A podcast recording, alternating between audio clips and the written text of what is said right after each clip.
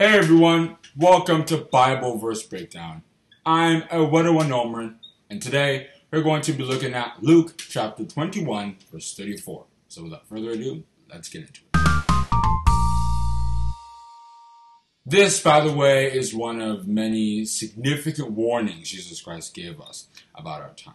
Anyway, that was where he stated. And take heed to yourselves, lest at any time your hearts be overcharged with surfeiting and drunkenness and cares of this life, and so that day come upon you unawares. So, in case a lot of these terms are new for you, surfeiting is basically like excess, you know, uh, excess of food and wine and so on, partying, riding, all those kinds of stuff. That's like physical surfeiting. But you know, Jesus Christ was a spiritual man, so most of his statements were not referring to physical things. So really, he was talking about always wanting to be a part of a hype. You know, when you see something trendy and popular in the world, always wanting to participate in it, always wanting to be a part of what everyone's talking about, what everyone's going on. You know, basically, when you see something big, you want to be a part of it, jumping on the bandwagon, kind of. Then spiritual drunkenness is about you basically misbehaving, that is, going against the principles of God. Physical drunkenness is very embarrassing. You know, you begin to do things that sensible people won't. Maybe you'll walk very funny or say hi to a rock or some other, you know, dumb thing. And the way the spirits see the way we veer off God's principles and begin to do stuff that um, basically won't really benefit our lives. The government or the institutions of this world might make it think like they'll benefit us somehow, but in reality they won't. For example, in Luke chapter 17 from verses 26 to 30, Jesus Christ used the days of Noah and the days of Lot to try to explain how spiritual drunkenness works. People were doing this, they were doing that, they were eating, they were drinking, there might have been leaders, there was all kinds of stuff happening until all of a sudden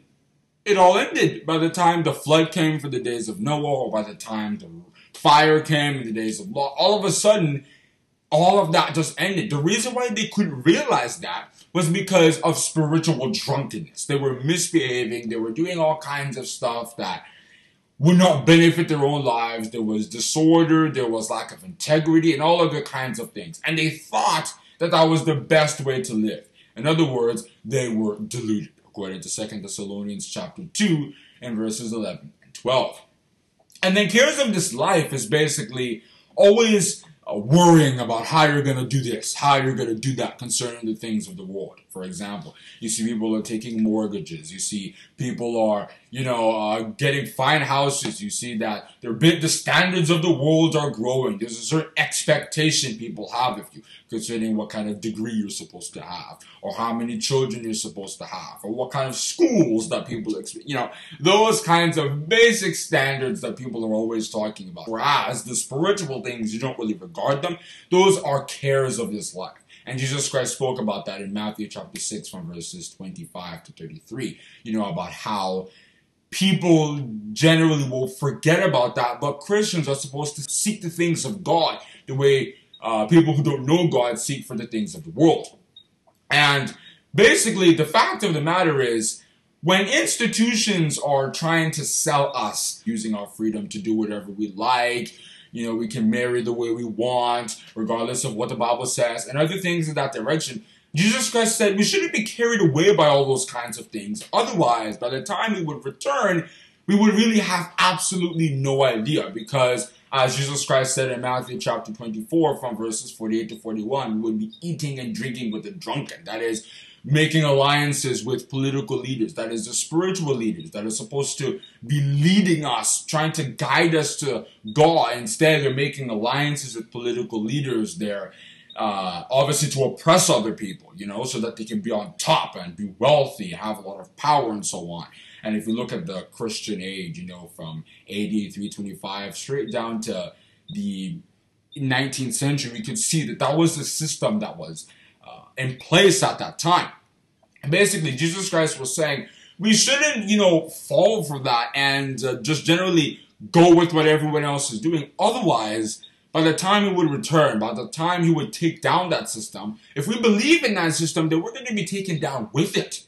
Just as how when Abiram, Dathan, and Korah were taken down, then all the others who believed in him were also taken down because they didn't believe in Moses, the person who God had sent in Numbers chapter 16. So the fact of the matter is, we have to uh, be spiritually attentive. We have to watch and pray. We have to be sober, according to 1 Peter chapter 4, verse 7, and Luke chapter 21, verse 36, so that we can understand what God is doing and not be overtaken by events. And that is where I'm going to stop on discussing that verse, Luke chapter 21, verse 34, which once again reads, And take heed to yourselves, lest at any time your hearts be overcharged with surfeiting and drunkenness and cares of this life, and so that day come upon you unawares.